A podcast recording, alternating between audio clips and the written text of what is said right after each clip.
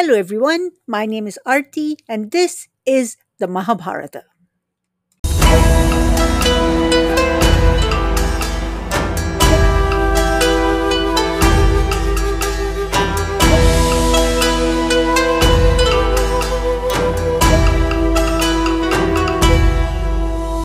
Episode 24 Drona in our last episode, we finally bid goodbye to Pandu, laying him to rest in the same fire as we burned Madri alive, watching her youthful form shrivel to heaving embers before our very eyes. Her toddlers will be reared by Kunti, who will love them every bit as her own. Adorable little Sahadeva, in particular, will be her favorite. But when last we left them, the Pandavas had just been awarded admission into Gautama Academy, Kripacharya's famous school for boys of the 1%. They'll study there with their 100 homicidal cousins. But as our text opens, the school's implementing structural changes. Bhishma's pushing his vision of a military prep school and has just circulated a draft advertising the top job dossiers should be addressed to Bhishma's personal attention. It reads The advertisement brings us to Drona. What do we know about this man of celebrated gifts, the most famous military trainer and tactician of his time? Today, General Drona is being trailed by a film crew preparing a documentary on his storied career. A young researcher comes breathlessly to the producer, waving a file in her hand. Tucked in an obscure corner of the National Archives, she's unearthed some facts, and on the cutting room floor later, there's going to be heated debate as to whether to include them. We can't embarrass a man of that stature, argues the screenwriter, who's an ardent admirer of the man. But the director shuts him down. We're telling the full story.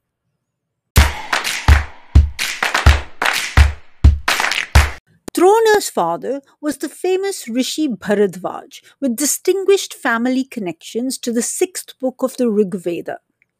One day, as he's cleansing himself to perform a ritual in a chaste and pure state of mind, he sees the Apsara Ghritachi alighting freshly bathed from the river. And he stops dead in his tracks. She's staggeringly beautiful. A sudden breeze blows her skirt away, sending such a thrill through the Rishi's body that, oh, come on, says the story consultant, cringing with discomfort. Do we really need to? That's private, man. Embarrassing. The director scratches his beard, considering the point.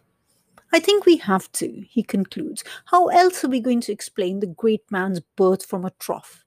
And no mother to speak of. They discuss and decide to step gingerly around the topic. The narrator resumes. Like another famous figure, General Drona was born in a manger, he pronounces smoothly, sidestepping details. He grew up in his father's ashram, where he learned the Vedas from an early age and excelled in sports. But from infancy itself, his interest was in the martial arts cut to grainy black and white footage of little Drona practicing his katas and sidekicks.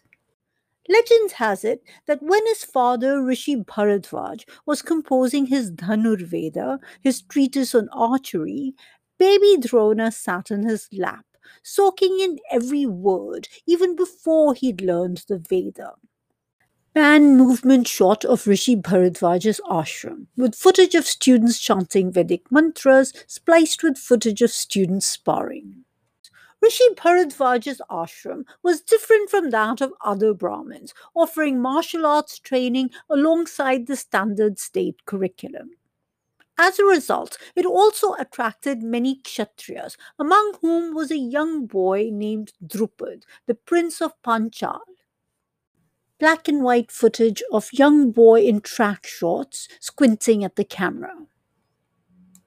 Prince Drupad and Drona were the very best of friends. Both wore best friends forever bracelets and vowed eternal fidelity to each other.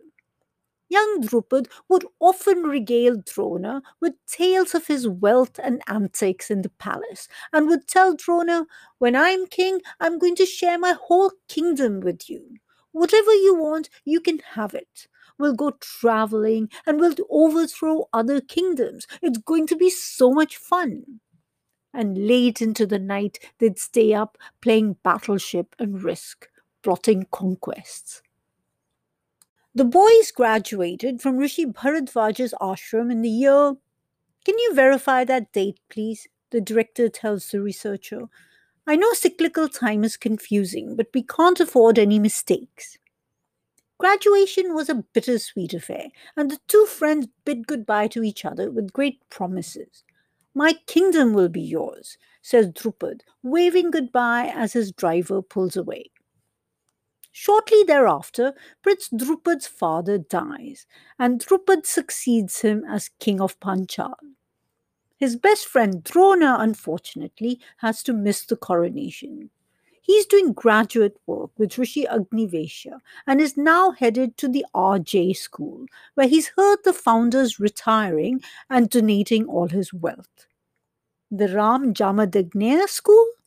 Isn't that where Bhishma trained? Someone asks. Yes, says the researcher. Bhishma's an alum. That's why when General Drona has his falling out with King Drupad, he goes looking for Bhishma. Ah, I wait, what? Drona and Drupad had a falling out? When? Where? Why? But they were such good friends. I know, agrees the researcher. Pretty sad stuff, actually. Sets off a domino effect. The story continues. Arriving at Ram Jamadagnya's famous RJ School of the Military Sciences, Drona finds he's arrived too late. The great founder has already bestowed all his wealth. All I have left now, he says, is the shriveled body and my weapons. You can have one of those if you like. I'll take your weapons, says Drona, and please teach me how to use them. So he spent some time with RJ, a fabled Brahmin warrior in his own right, of a reputation striking terror in the hearts of Kshatriyas. Drona inherits his entire arsenal of weapons, not merely string and steel, but esoteric weapons that command the skies and natural forces, weapons of mass destruction. Upon completing his training, Drona's first thought is of his best friend. He's heard the news that Drupad is now the king, and so he heads over there planning to settle down in his friend's company. He hadn't gotten RJ's wealth, but he's not worried. He knows his friend will set him up. At the city gates, he's annoyed he has to make an appointment to see the king, and he's really irritated at the security protocol. But as soon as he sees his friend, his rancor dissipates. Hey, he greets him with enthusiasm. I'm back. I just got out of grad school. Remember me, your old friend? But Drupad, seated on his throne in his resplendent assembly hall, attended by liveried courtiers, is strangely cold. Friend?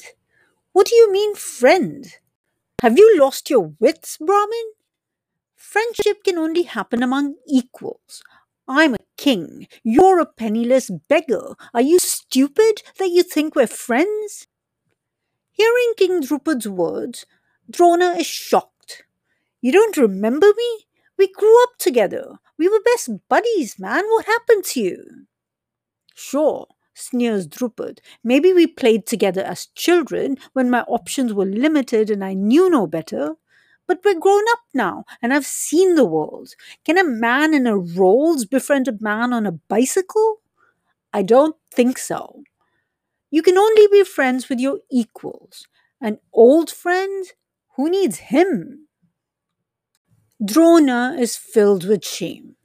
Insulted, humiliated, he departs, childhood memories shattered like so many shards of hope. The bitter rejection from his childhood friend was a turning point for him, says the narrator. He was now forced to re-evaluate his life. Drona spent some time reflecting on his options. But being a man of action, he soon reached a decision and turned his steps toward Hastinapur.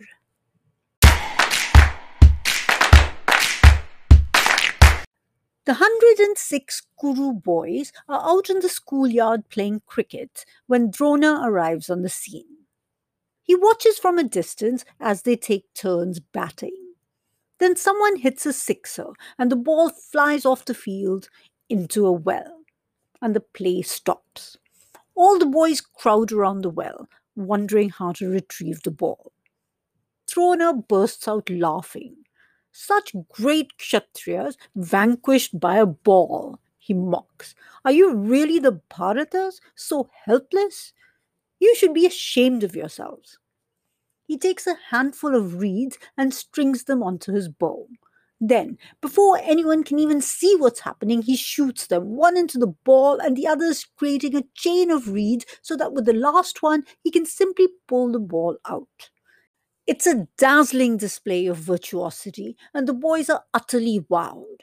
So cool, they say. How do you do that? And who are you? Take me to your grandfather, says Drona. And they do, trailing behind in curiosity. Bhishma recognizes Drona immediately. You're just the man I've been searching for, he greets him. We're recruiting for the head of our new military sciences program. Perfect timing. Please train these ruffians. I will, says Drona, but I have a condition you have to promise me. I'm going to train these boys to be world class warriors. But when I'm finished, they need to do something for me as my guru's fee. Done, says Bhishma. Contracts are signed, bonuses negotiated, Drona gets an office in the newly established RJ Hall, as well as a generous stipend for weapons purchases. His personal life comes together as well. He marries Man Mercy's sister, Krippy, bonding over their similar birth stories. And they have a son. While they're debating baby names, the baby name voiceover from the sky chimes in with suggestions. He kind of whinnies like a horse, doesn't he? Why don't you just call him Ashwatthama? And so they do. Drona loves his new job.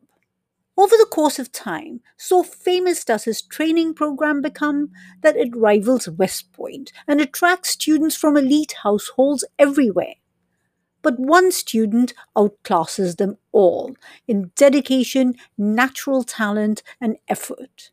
This is Arjuna.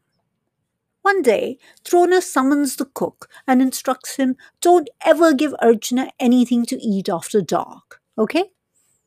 The cook, kind of confused, says, okay. But one evening, as the boys are eating dinner, the lights go out. But the boys keep eating, hand moving between plate and mouth out of habit, without spilling or missing its aim. Something clicks inside Arjuna's head as he realizes the power of muscle memory. From that day on, he starts practicing at night.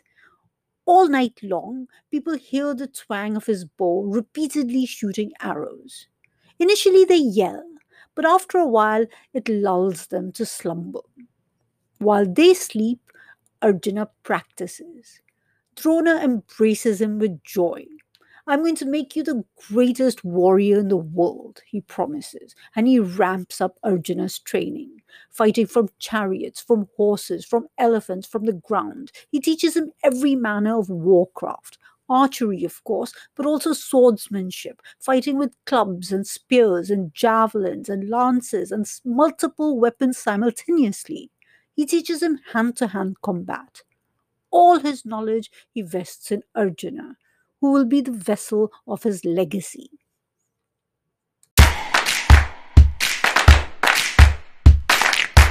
A couple of years later, among the pile of admissions applications is one from a talented young boy of the indigenous tribe of the Nishads, who says in his essay that he worships General Drona and would do anything to learn from him.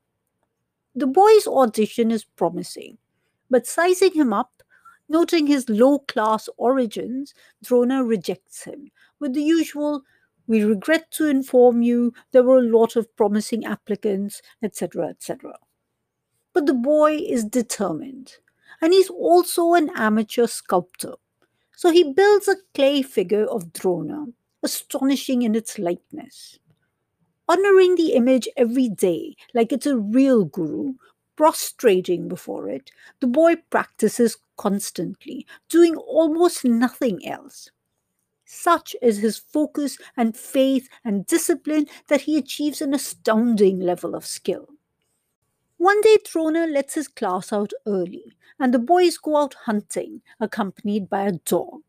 The dog smells the dark Nishad boy, wrapped in black deerskin, his body caked with dirt, and he begins barking furiously. Before anyone's even had time to react, the boy shoots seven arrows almost simultaneously into the dog's mouth with such speed that the dog runs away, yelping in pain. The Bharata boys see the dog and are completely astonished. They track down the shooter and are impressed to find him practicing blindfolded with his weird statue of Drona in front of him. And they recognize him as the low class boy they'd seen at the auditions. When they return home, Arjuna tells Drona about the boy's brilliant feat. He says his name is Ekalavya. You promised to make me the greatest warrior in the world, he says teasingly. So how come Ekalavya is better than me? He calls himself your student too. He speaks in good humor, but Drona thinks for a moment.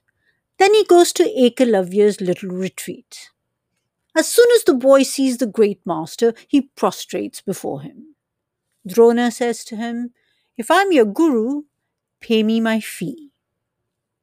Command me, my lord, says Ekalavya. Drona replies, I want your right thumb. A moment later, without hesitation, Ekalavya has chopped off his right thumb and presented it to the teacher. Everyone is shocked. Drona leaves having kept his promise to Arjuna. And Arjuna is not unhappy not to have a rival. But cruelly mutilated, the young low class boy can never achieve the same speed again. But he had no choice. The screenwriter tries to defend his hero weakly. He'd made a promise to Arjuna. What else could he do? But faced with the other's withering looks, he backs down. Not his finest moment, he admits, especially given how callously he himself had been treated by his friends. One man's victim is another's perpetrator, muses the director sagely as the night grows long and pizza boxes pile up on the floor. Let's call it a day. We'll start again tomorrow.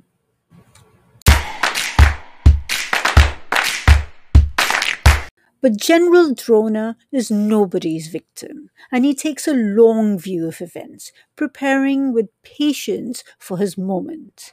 His friend Drupad hurt him. For that, Drona will exact a revenge that will set off a tidal wave of retribution. Let's see next time if you'll join me for another episode of the Mahabharata.